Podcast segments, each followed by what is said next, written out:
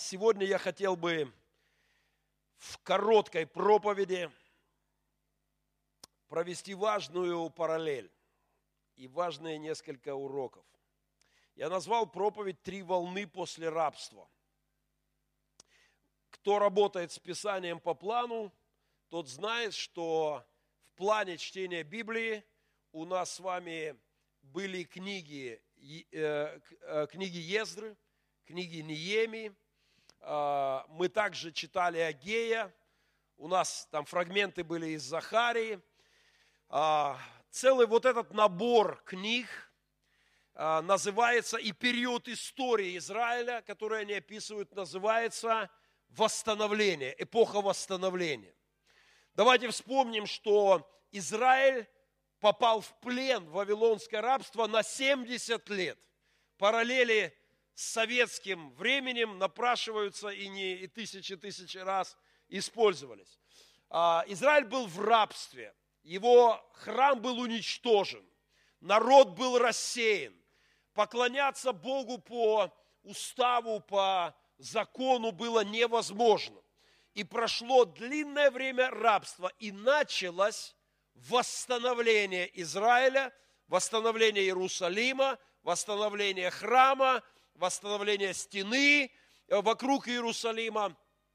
Эти книги – это тема восстановления. Это для нас важная тема, потому что мы были в коммунистическом рабстве, в красной дьявольской империи, которая захватила полмира, пропитала языческой, дьявольской, атеистической чумой, где христианство было почти уничтожено, но как минимум загнано в подполье, и 30 лет назад началось восстановление.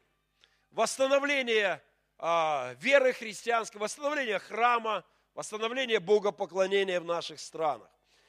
А, если вы внимательно изучаете книгу Ездры Неемии, то вы можете увидеть, что было три волны а, выхода из этого вавилонского рабства, из вавилонского плена три волны. И знаете, вчера, э, вчера мы праздновали год с печалью, правда, со слезами, с болью, но праздновали год уже событий на Майдане с начала вот этой последней нашей революции. Но в принципе их тоже было три.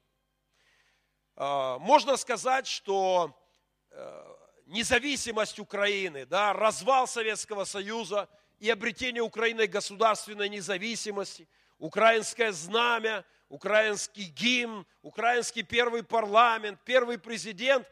Помните, да, время мы оторвались от Советской империи, это была первая волна выхода из рабства, из советского рабства. Но вы знаете, что мы-то вышли, вышли, но как сидели коммуняки у руля, так и сидели – ничего не изменилось в мозгах или мало что изменилось. Мы не стали как бы, ну, культурой, нацией. Очень, ну, а, и, и мы знаем с вами, что коррупция, беспредел в стране, а, они никуда не делись. И мы помним, как случился первый Майдан, назовем его второй волной, попытки выйти из рабства, когда люди поднялись и сказали, мы люди, хватит брехать, хватит обманывать. Я помню, как во время тех выборов – Ко мне приходили каяться с утра люди и говорили, пастор, пришел из... каяться, чувствую, как будто в душу наплевали. Всю ночь подписывал поддельные бюллетени под, под руководством бандитов, которые стояли и под угрозой увольнения. Стыдно, говорит, человеком себя не чувствую после этого. Я отпускал их грехи, потом делал заявление о фальсификации выборов. Вы помните, вторая попытка Украины, свобода, демократия, долой Советский Союз. Но мы помним, что и эта попытка, вторая волна, была быстро скомпрометирована, была, э, наперегрызлись политики оранжевые, э, мы расстроились, все опустили руки и так далее. И мы знаем, конечно же, что год назад – страна взорвалась, и с кровавой историей, с настоящей войной э, сегодня третий, третья волна э, из рабства коммунистического идет в нашей стране. Я хотел бы провести некоторые параллели, они слишком очевидны э, в некоторых моментах. И, итак, период восстановления Израиля шел в три волны. Это Зарабавель, это Ездра и это Ниемия. Три волны. Как и в украинской попытке оторв... уйти из советского прошлого, мы сейчас находимся в третьей волне. Я хотел бы... Волна Зарабавеля. Есть интересные параллели. Первой волной выхода из Вавилонского плена был, первым лидером был, был Зарабавель. И знаете, что случилось во времена, э, во времена Зарабавеля? Э, было начато восстановление храма. Ровно это случилось, когда Советский Союз развалился. Э, было начато восстановление христианской церкви на территории бывшего Советского Союза.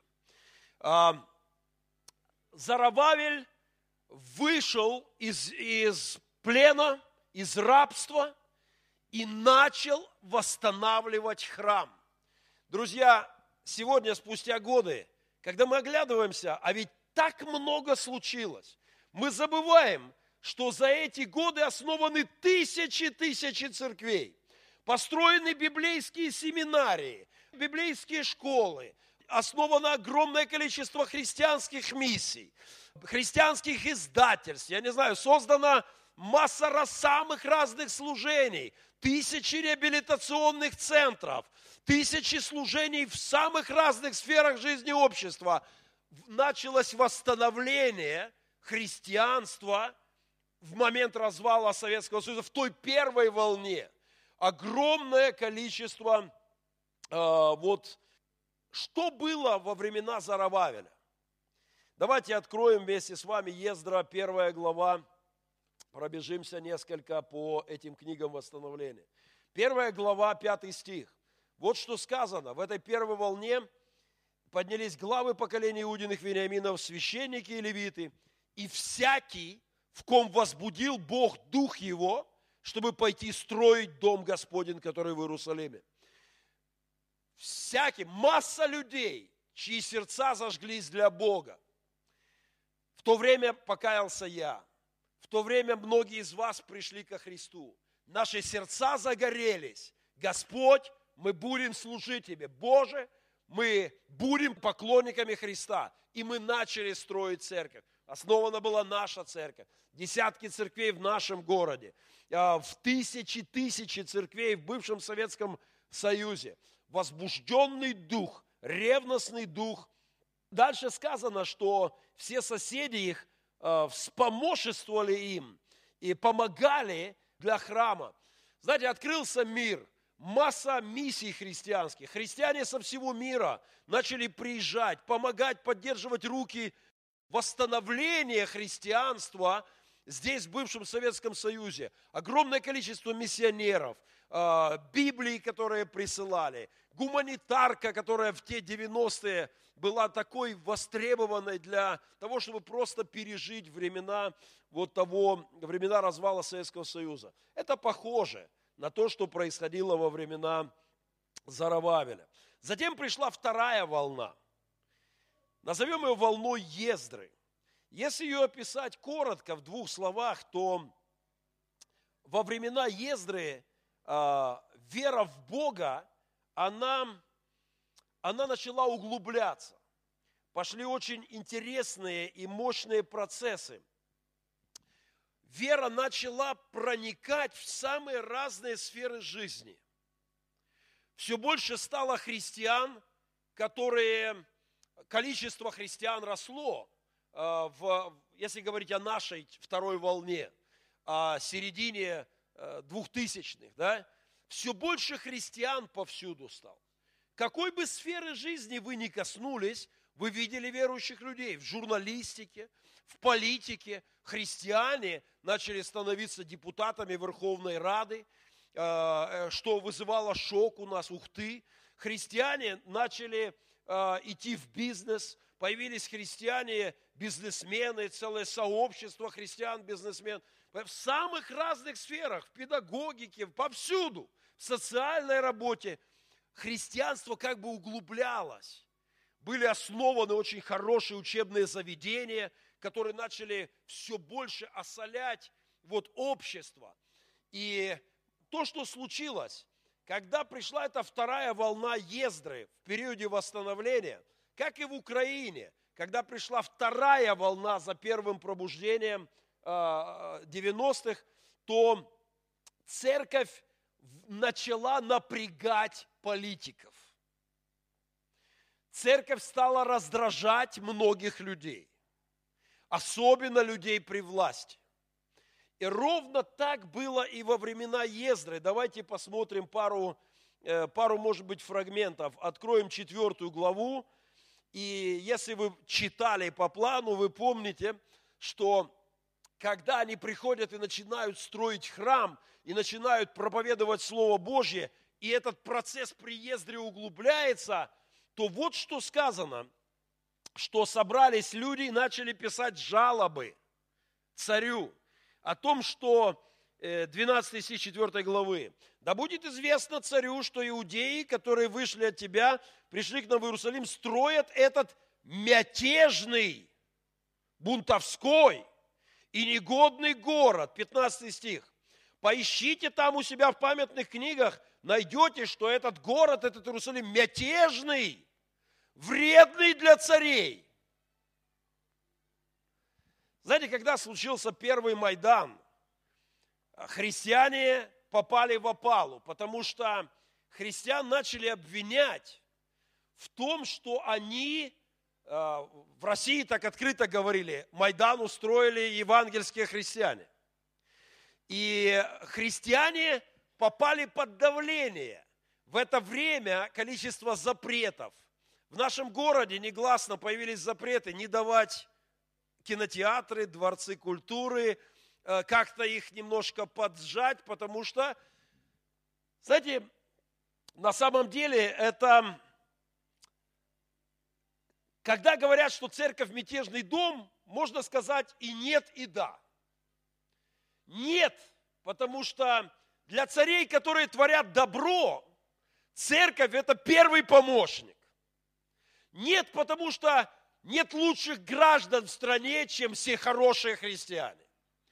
А, неправда, что церковь мятежный дом, потому что во всяком добром деле церковь первый помощник, первая надежда.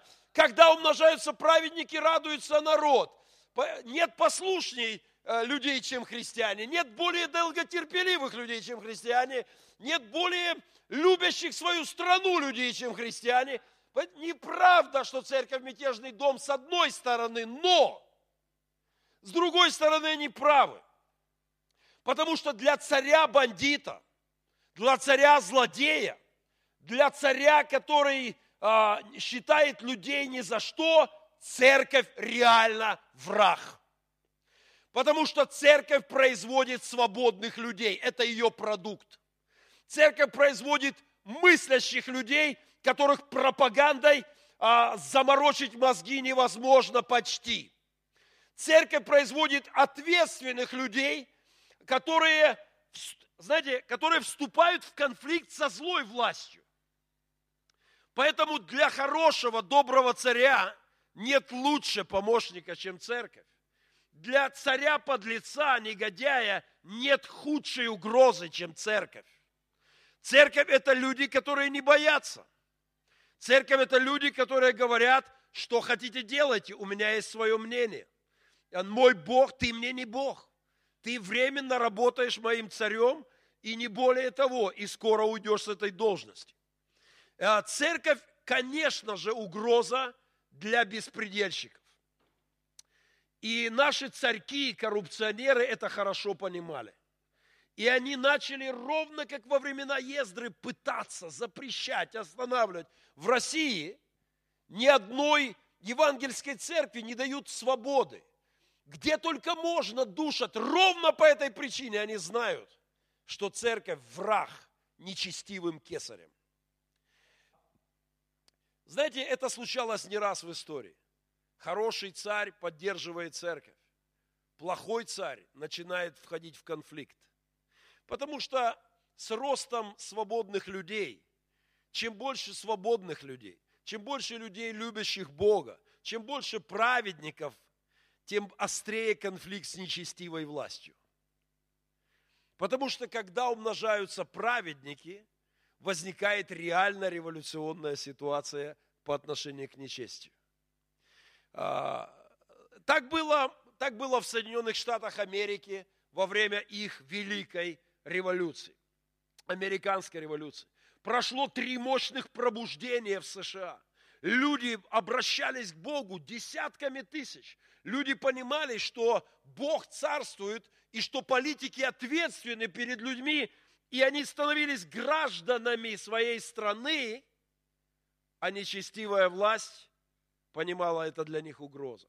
И ровно по, по Марксу, это единственное, в чем он прав, низы не хотели больше жить по-старому, но верхи не могли руководить по-новому. И возникала революционная ситуация. А, безусловно, это похоже на то, что было у Ездры. Цари, царям жаловались, этот мятежный дом, а от них столько проблем. И цари пытались останавливать. На какое-то время что-то им удавалось притормозить. Но дело Божье, может, может быть, ему можно сопротивляться, но его нельзя остановить. А, давление, которое на строителей храма оказывалось во времена Езекии, а, оно похоже на то, что было в наши времена.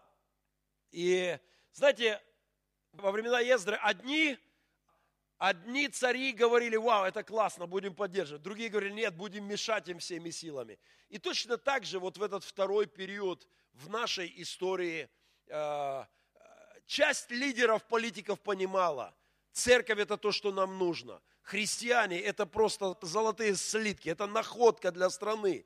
Они, это, это действительно надежда будущего Украины. А часть говорила, нет, это наш враг, они, они не готовы просто тупо голосовать за нас на выборах и молчать, когда мы творим беззаконие. И точно так же было во времена Ездры. Мне хотелось бы чуть-чуть больше сказать о волнении Еми. Давайте откроем вторую главу Неемии. Следующая книга после Ездры, вторая глава Неемии. И посмотрим с вами, знаете, что было во времена Неемии? Это третья волна выхода из Вавилонского плена, она мне напоминает то, что происходит в нашей стране, начиная с прошлой осени. Третья волна, третья попытка Украины – рвануть из-под обломков Советского Союза. И попытка очень тяжелая, мы это все с вами знаем, понимаем. Она похожа на волну Ниемии.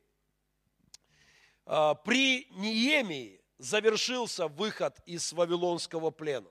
И мне очень хочется верить, что сегодня то время – я убежден в этом. Я не знаю, сколько нам придется еще заплатить за это жизни, сколько еще пролить крови, сколько еще горя будет, но я убежден, что это завершающая стадия выхода моей страны, моего народа из советского, а, из советского имперского духа, из старой, а, старой системы мышления, из нашего с вами вот такого Вавилона интересные детали. У Неемии, когда выходили из рабства, возникла куча трудностей, масса трудностей.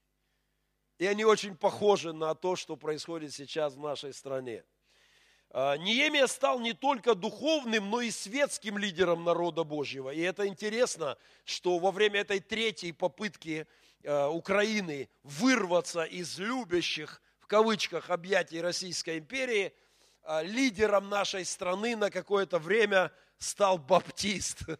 А, евангельский христианин Турчинов, он в одном из своих интервью говорит, я однажды проснулся утром и вдруг понял, что я сейчас оказался и ИО президента, и Верховной Рады, и министром обороны, и всем на свете вообще. То есть он оказался светским лидером, человек, который знает Христа, молится Богу, ему пришлось на какое-то время стать и главнокомандующим Украины, и, и чего угодно. И это так было с Неемией. он оказался во время этой третьей волны, предыдущие лидеры, они были чисто духовная работа у них была. Но Ниемия а, оказался лидером светским и духовным. И эта новая картинка очень похожа на то, что сегодня у нас происходит. При всех претензиях к Турчинову, при всех недоработках его, но сам факт, что евангельский христианин оказался в такое непростое время в управлении страны, интересен и параллель с Неемией напрашивается. Давайте посмотрим 17 стих 2 главы. Вот что говорит Неемия. Он обошел, обошел тихонечко, посмотрел ситуацию и сказал я им, вы видите бедствие, в каком мы находимся. Иерусалим пуст. Знаете, когда убежал а, лидер партии регионов, и, и вся эта Украина оказалась вообще пустой. Банк, страна банкрот. Вот так было у Ниеми. Он приехал, а, пришел, посмотрел, обошел, посмотрел, что мы маем, и понял, что Иерусалим пуст. И дальше сказано, и ворота его сожжены огнем. То есть стена разрушена, защиты никакой нет и ворота сожжены. Что такое в древнее время город, в котором есть храм, живут люди, но он беззащитный. И эта картинка очень похожа на третью волну э, Ниеми. Сегодня у нас похоже. И вот что он сказал, пойдем построим стену Иерусалима. И не будем впредь в таком унижении.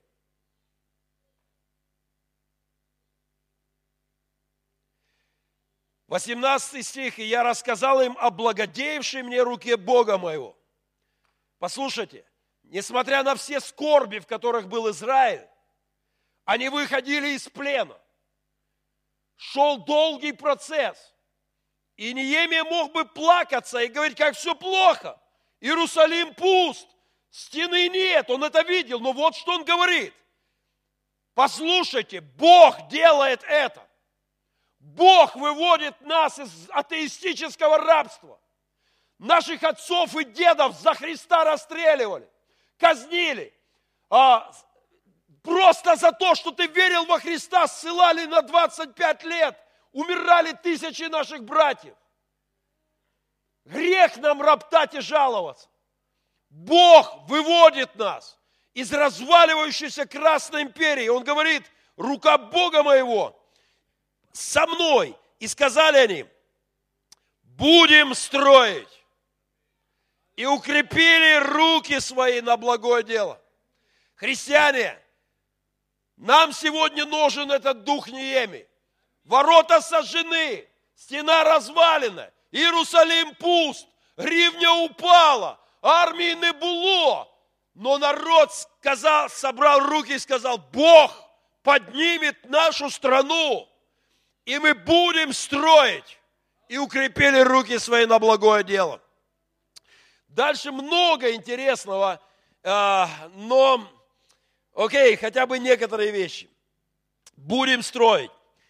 У них были очень короткие сроки, и работа их проходила в военное время. Они начали восстанавливать, а вокруг враги.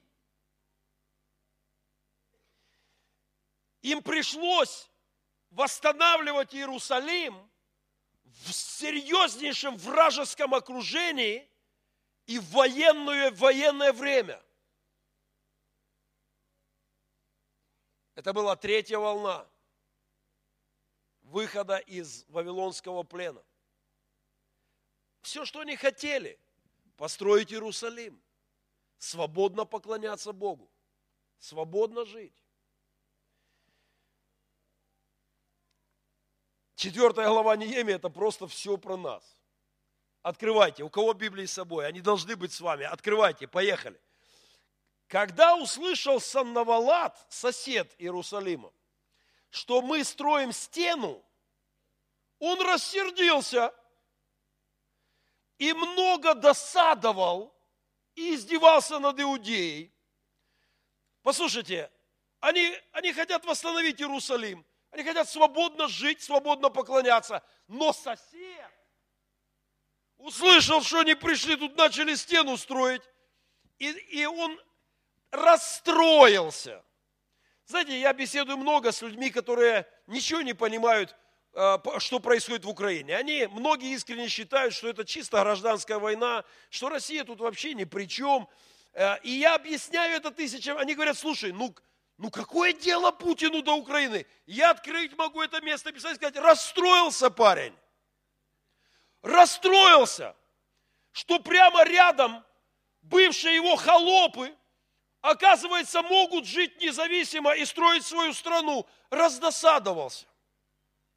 И дальше сказано, и говорил при братьях своих, и при самарийских военных людях, военных людях, просто перенесите картинку в Кремль, заседание Совета Безопасности России, и вот что говорит, что делают эти жалкие иудеи? Вот эти фразы из уст кремлевского лидера о том, что Украина, да кто это такая? Да ее вообще не было. Это странное государственное образование. Ровно это звучало из уст Санавалата по отношению к Иерусалиму, когда они затеяли восстановить. Что делают эти жалкие люди? Неужели им это дозволят? Неужели они будут приносить жертвы? Неужели они будут свободно поклоняться Богу? Неужели они когда-нибудь закончат? Неужели они оживят камни из груд праха и притом пожженные? Украина развалена. Неужели они смогут ее поднять? А Тови Аманитянин, бывший возле него, сказал, пусть строят. Внимание, пойдет лисица и разрушит их каменную стену. Честно говоря, я чем дальше, тем, тем тяжелее могу смотреть на эту кремлевскую лися, лисячью морду. Понимаете, хитрость, подлость, наглость лидера мировой державы, врущего в глаза людям, лисица просто наглая, нету там наших. Да поедь, посмотри, 200 танков стоят только в окружении Мариупольского направления. Нету там наших лисица, хитрость, лукавство пойдет и разрушит. Они не смогут, пусть строят. Мы тут, мы сейчас ему строим. Лисицу запустим. И вот как молился Неемия, это моя молитва сегодня. Услыши, Боже наш, в каком мы презрении, и обрати ругательство их на их голову, и предай их презрению в земле пленения – и не покрой беззаконие их, и грех их да не изгладится пред лицом Твоим, потому что они огорчили строящих. Они огорчили строящих. Все, что мы хотим, построить свою страну. Мы хотим построить свою экономику. Мы хотим изменить мышление нации. Мы хотим свободно поклоняться Богу и свободно воспитывать своих детей – не под указку Кремля строить свой, свою жизнь и жизнь нашей страны. Они здорово огорчили нас. И молитва Неемии была такая, Господь, не покрой их беззаконие. Я искренне молюсь, чтобы Бог дал мне увидеть, как лиса кремлевская ответит за кровь тысяч тысяч моих братьев, россиян и моих братьев украинцев которые натравили и бросили в эту бойню. И как много здесь для нас параллелей, огорчили строящих эти лисьи стратегии. Мы, однако же, строили стену. Мы, однако, мы, несмотря на это, строим нашу страну, церковь. Мы с вами должны быть оптимистами. Мы должны быть людьми, которые говорят, независимости от врагов, от войны, от лисьих гадостей.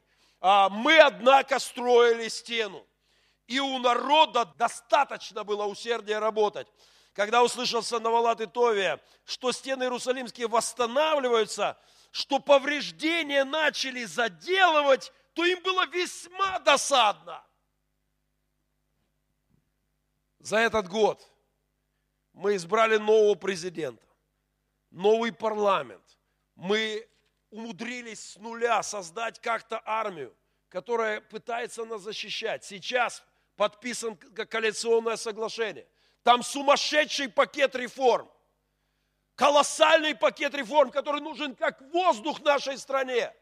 Мы начинаем заделывать дыры в стенах. И каждый наш шаг в развитии все более досадно соседу Саннавалату. И дальше сказано, и сговорились пойти войной на Иерусалим и разрушить его. А мы молились Богу нашему и ставили против них стражу днем и ночью для спасения от них. Сегодня наши мальчишки, пилигримовцы, днем и ночью на дежурство, да, для спасения, это все, что мы хотим. Мы не хотим их захватывать. А, я понимаю, конечно, иронию солдат, когда они пишут на танке на Кремль, на украинском танке. Но на самом деле мы совсем не планируем их захватывать. Нам бы защитить свою землю, свои города, своих детей.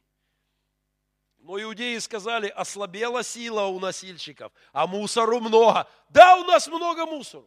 Да, столько коррупции, столько лжи, столько гадостей, столько олигархического всего устройства. Да, мусору много. И иудеи скажут, мы не сможем это сделать. А неприятели наши говорили, не узнают и не увидят. Как вдруг войдем в середину их, ну прям про Мариуполь, войдем в середину их, перебьем их и остановим дело.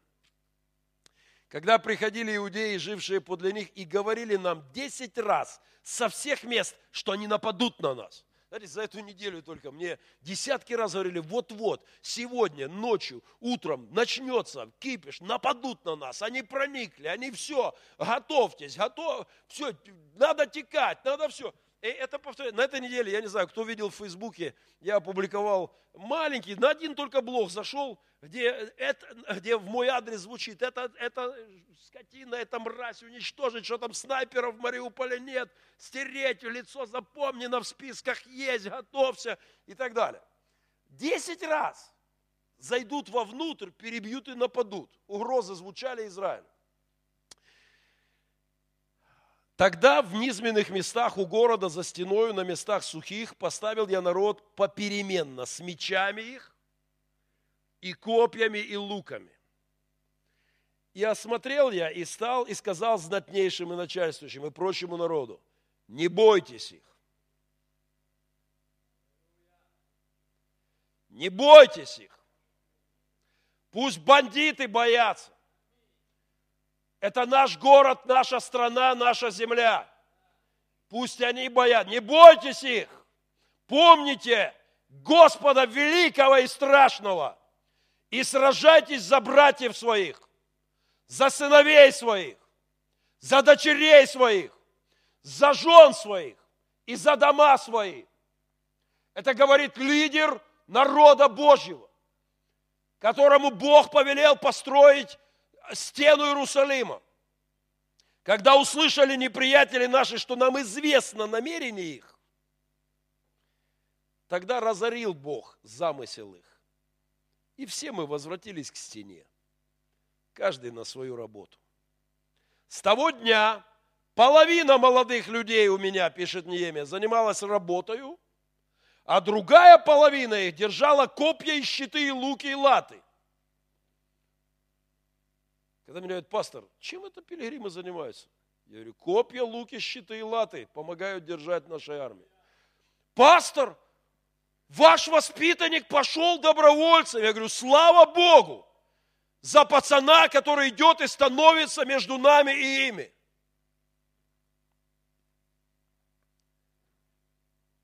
И начальствующие находились позади всего дома Иудина, строившие стену и носившие тяжести, которые налагали на них – одной рукой производили работу, стену восстанавливали, а другой рукой держали копье. Это буквально мое расписание на эту неделю состоит из двух частей. Забота о Доме Божьем и развитии церкви, и, и помощь солдатам и добровольцам в каких-то вопросах, чем мы можем помочь. Мы сегодня и стену строим, и от врага должны защититься. Я запланировал слишком много. но очень быстро закончу. А ну-ка быстро нам наш эксперимент. Где у нас тут это? Я хочу показать одна важная вещь. Знаете, мне нужен доброволец, кто-нибудь из моих младшеньких. Э, Богдан, есть Коля, есть Коля, давай, Коля, давай, Коля сюда пошел. Коля первый пошел, давай бегом. Я хочу показать одну важную вещь. Знаете, когда Неемия строил, они защищались, но они смотрели вперед.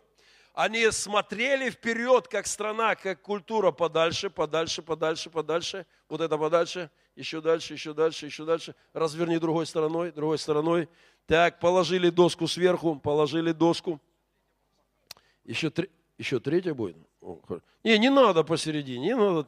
Не надо, не, не спокойно, спокойно, не надо, не надо. Еще дальше отодвигай, еще дальше. Поломается, тем лучше, давай. Поехали. Поехали. Так, еще дальше, еще на самый край, расстояние побольше, на самый край, вот так. Чуть-чуть, о, вот так. Так, кто? Что, Колян? Так, делай четко, что я говорю. Стал сюда. Стал сюда, развернулся спиной. Твоя задача, медленно, не упав, пройти до этой стороны. А, все, поехали, не смотреть назад. Пошел. Раз, время засек. Раз, два, три, четыре, пять, шесть, семь, восемь, девять секунд. Молодец. А теперь э, идешь туда, но смотришь вот туда, нет, смотришь на, на, в зал, не смотришь под ноги, э, да, идешь вот так, боком, да, и с, с вниманием, и смотришь туда. За 9 секунд прошел спиной. Пошли. Раз, два, три, четыре, пять секунд. А теперь повернулся и лицом сюда считаем как можно быстрее. Раз, два, два. Что я хотел показать? Если ты смотришь назад, не, если ты смотришь назад, то ты едва-едва ковыляешь. Если ты смотришь в Бог на то, что сегодня происходит, да, чуть быстрее, но если ты смотришь вперед, то твой шаг ускоряется во много раз. Дорогая церковь, нам надо смотреть сейчас не на прошлые вещи, не на прошлых политиков, а вот как Ющенко с Юлей предали, так и эти все предадут. И мы спиной чухаемся вперед и вообще не уверены, что нам надо вперед идти. Нам надо смотреть даже не на ДНРовцев сейчас, даже не на сегодняшние проблемы, потому что это притормаживает наш путь. Нам нужно смотреть на будущую страну, которую мы хотим построить, на будущую церковь, на будущее мощное христианское пробуждение, на страну, в которой всегда свободно будут поклоняться люди Богу, тогда мы быстро пойдем, тогда мы быстро будем двигаться вперед. Я умоляю вас, перестаньте смотреть назад, перестаньте оглядываться испуганно по сторонам, очень неловко идти бочком или спиной. Начните двигаться вперед, шагами веры, любви, доверия Богу и людям, строя новую страну, строя свою семью, строя нашу церковь, христианскую церковь вселенскую в Украине. Нам нужен оптимизм. Нам нужно смотреть вперед. Это усиливает эффективность. Нам нужна антикоррупционность на личном уровне. Нам очень нужно справиться а, с коррупцией. Кстати, здесь о коррупции следующая глава у Неемии, не будем сейчас в это идти. Там коррупция, они разбираются, лидер вызывает, значит, молитесь сейчас против коррупционного духа. Сотни миллиардов долларов а, царьки, князьки распихивают по карманам, когда старики не доедают. С этим должно быть покончено в новой Украине. Молитесь, чтобы этот коррупционный дух сдох в нашей стране. И на личном уровне предпринимайте меры. Пустяки, знаете. Но мы построили такую структуру, на права отсылаю сыновей. Сумасшедшие деньги стоит права сделать. Три месяца надо учиться. Два месяца. Вождение сдавать. Надо там какие-то длинные. И потом и все говорят, не сдашь, пока не дашь. А такие придумали правила, надо запоминать, какой фонарь у грузовика грузоподъемностью больше 30 тонн включается при тумане справа или слева. Такую ерунду понасовывали. Послушайте, я в Америке сдал на права за два часа. Я приехал, заплатил, мне друзья повезли, говорят, поехали, мы тебе права сделаем американские. Потому что там везде нужны права, что документ какой-то. Я говорю, так у меня нет американского, у меня только украинский пас. Поехали. 27 долларов. У нас это сейчас встает во все 300, наверное. Два часа у нас 3-4 месяца. За два часа я пришел, получил книжечку э, «Правила дорожного движения в США», за 30 минут прочитал и сказал, я готов к экзамену, причем на русском мне дали. Потом я сдал успешно экзамен, потом я пошел тут же, сдал вождение и получил права. 27 долларов и 2 часа времени. Это значит, что мы платим 85, если за 200, 250, 270 долларов в нищей Украине молодой человек должен заплатить за права, потому что начальник МРЭО жрет вместе со всей своей элитой, потому что они должны насытиться, потому что этих паразитов надо гнать чертовой матери. С духом коррупции должно быть закончено. Я не знаю, где чертова мать находится, но именно туда надо духу коррупции. Нам нужно всем, нам нужно с этим справиться, слышите? Нам нужно с этим справиться. Мы должны перестать давать. Мы должны, э, должны научиться хорошо брать, перестать. У нас этого так хватает. Помню одного братика в нашей церкви, не ужился как-то, ушел. Все мне рассказывал, в чем его работа заключается. Надо прийти, долго ходить, долго перекладывать бумажки, тогда у него хорошая зарплата.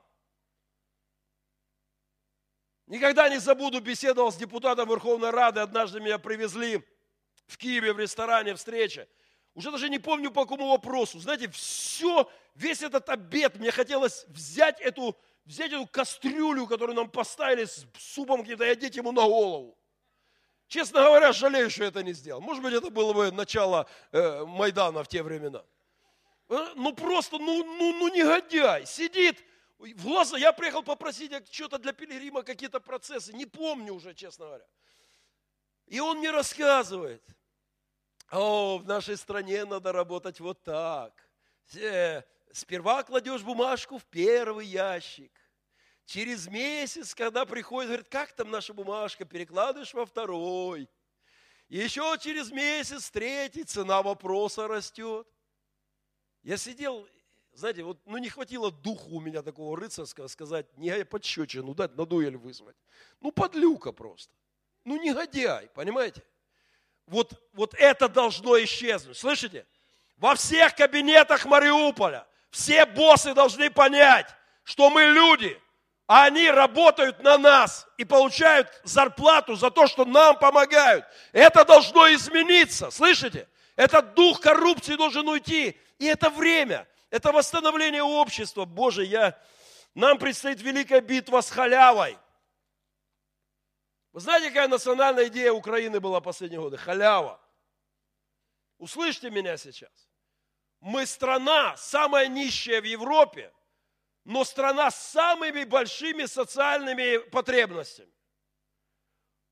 Количество, бюджет настолько у нас, там подай, тому дай, тому дай, тому дай, уже работает все меньше людей, все больше хотят, чтобы им что-то государство дало. Это называется халява. Понимаете, у нас в головах советская халява. Не работая годами, люди умудряются как-то выживать. Поедь в Америке, не поработай две недели. Из хаты вылетишь тут же, под мост. Да, тебе христиане помогут. Да, помогут, супом накормят предложат работу, не захочешь, так под мостом всю жизнь и будешь жить. Мы привыкли, что нам государство должно, все нам должны, все должны нам подать, все должны о нас позаботиться. Самое большое социальное бремя бюджета в Восточной Европе, в Украине. Мы покупаем газ по 350 долларов у друзей из России, а продаем населению по 50. Вы когда-нибудь слышали это? Я не понимаю, как так может быть. Может быть, кто-то мне объяснит? Мы покупаем по 350, продаем по 50. Нет, я понимаю, есть несколько там инвалиды, есть старики, которым нужно помочь как-то, да? Ну почему всем надо по 50? А от этого у нас дома с вами не дома, а сауны. Я приезжаю, я привык, в хате все время тепло. Приезжаю в Германию, у них холодина. И вы знаете, дети, холодно. Я сразу захожу в немецкий дом, включаю вот эти у них же на батареях все, накручиваю, чтобы парилочку. И они заходят, что у тебя такое? Я говорю, просто тепло. Говорят, так зачем так тепло? Ну оденься теплей. Не привыкли мы, нам надо, чтобы парилка и окна открытые. Понимаете, приход... послушайте, многие вещи нам придется менять в головах. Нам придется тяжело и серьезно работать, дорогая церковь. И плакаться на власть не надо. Нам нужно новое трудолюбие. У Неемии сказано, что такие-то строили здесь, такие-то строили здесь, такие-то строили здесь, эти работали здесь, эти работали здесь. Нам нужно новое отношение к труду. У нас количество тунеядцев, тунеядцев в обществе зашкаливающее. Молодые парни годами, единственная работа – стаканоподъемник. Все, что делают. И при этом умудряются жить. И как-то живут, и ничего, нормально. Понимаете, многое должно измениться в новой стране. И я призываю вас, мечтайте о новой Украине. Думайте о новой стране. Потрясающий фильм снял Сергей Демидович о Славянске, о событиях в Славянске, о войне, о захвате, о действиях церкви. Коротенькое видео от Алексея Алексеевича, от нашего епископа. Он говорит, это из фильма, который еще не показан, не было премьеры. Я верю, что это тяжелое время, хорошее время для нас. Я верю, что церковь и страна выйдет на новый уровень. Он говорит, я верю, что через эти тяжелейшие обстоятельства и страна, и церковь поднимется на новый уровень. А, интервью Савика Шустера, э, которое он брал у Джорджа Сороса. Там есть потрясающая фраза. А, Савик говорит, говорит Соросу, мистер Сорос, вы помните как? И Сорос его перебивает, улыбается и говорит, я помню, только будущее.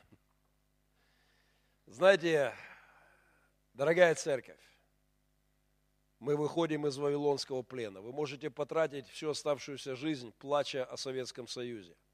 Но я не с вами. Я проклял его и расстаюсь с ним. Вы можете всю жизнь плакать о том, как было хорошо до первого Майдана или до второго Майдана. Но я не с вами. Я благословляю мою страну на перемены. Я благословляю мою страну на восстановление храма, на восстановление богопочитания, богопоклонения и на то, чтобы, чтобы мы были свободной страной и не жили под указку ниоткуда, ни из Кремля, не надеюсь. Нам еще предстоит научиться потом жить не под указку Запада, даст Бог. Чтобы Бог оставался центром для моей души, и поклонение Ему было свободным. Мы молимся о новой стране, мы мечтаем и строим новую Украину. И мы строим церковь, церковь новой страны. Закатываем рукава. Иерусалим пуст, сказал Неемия. И стена разрушена, и ворота сожжены огнем. Но кто со мной? Будем строить. И они сказали, будем строить и укрепили руки свои. Это то, что нам очень нужно сегодня. Давайте встанем в молитве. Отец, мы идем через тяжелое время восстановления из плена 70-летнего, из атеистического безумия красных царьков. Мы сегодня выходим в новую жизнь, в новую историю, в новую культуру – в новую экономику, в новую политику, в новое образование, в новую социальную жизнь. И мы строим новый храм. Мы строим, Боже, на старом основании христианском новый храм. Мы строим поклонение Тебе и почитание Твоего имени. И мы благодарим Тебя, что несмотря на то, что расстроен Саннавалат, несмотря на хитрые лисичьи стратегии по разрушению нашей страны, несмотря на то, что много зла и война на пороге. Одной рукой мы строим, в одной руке мы держим меч, мы держим щит, мы держим лук и стрелы. Господь, наши молодые люди сегодня стоят в Украине, стоят на фронтах, погибают и отдают жизнь. И мы и мы верим, что не зря, не даром, Господь, не ради того, чтобы новые олигархи просто построили опять коррумпированное общество и подмяли его под себя, но для того, чтобы страна менялась, чтобы менялась жизнь, чтобы поднимался дух народа, менялось все, чтобы твой народ мог свободно поклоняться Христу, чтобы церковь твоя могла быть источником благословения для страны своей. Благослови нас, как Твой народ, трудиться, благослови нас молиться, благослови нас, Боже, а, быть ответственными каждому на своем месте и всем вместе, Боже, победить всякую нечисть и коррупцию, и беспредел чиновников, и поднять нашу страну ради имени Твоего. Благослови нас в этом, Господь. И все угрозы, и все эти дьявольские ухищрения, а, Боже, мы не боимся их. Мы Твой народ, и Ты наш Бог и Царь. Мы поклоняемся Тебе, Царю царей, Владыке владычествующих. Ты наш Бог и Царь. Благослови нашу землю. Господи, вчера был этот день памяти Голодомора. Позавчера, Боже, а, страна отмечала этот день достоинства. Господь, год назад мы снова попробовали. И много горя и беды сегодня. Но у нас получится. Если ты будешь с нами, и мы будем с тобой, у нас получится. И мы увидим новую Украину во имя Иисуса Христа. Новый храм и восстановленное поклонение Тебе. Во имя Отца, Сына и Святого Духа. Аминь.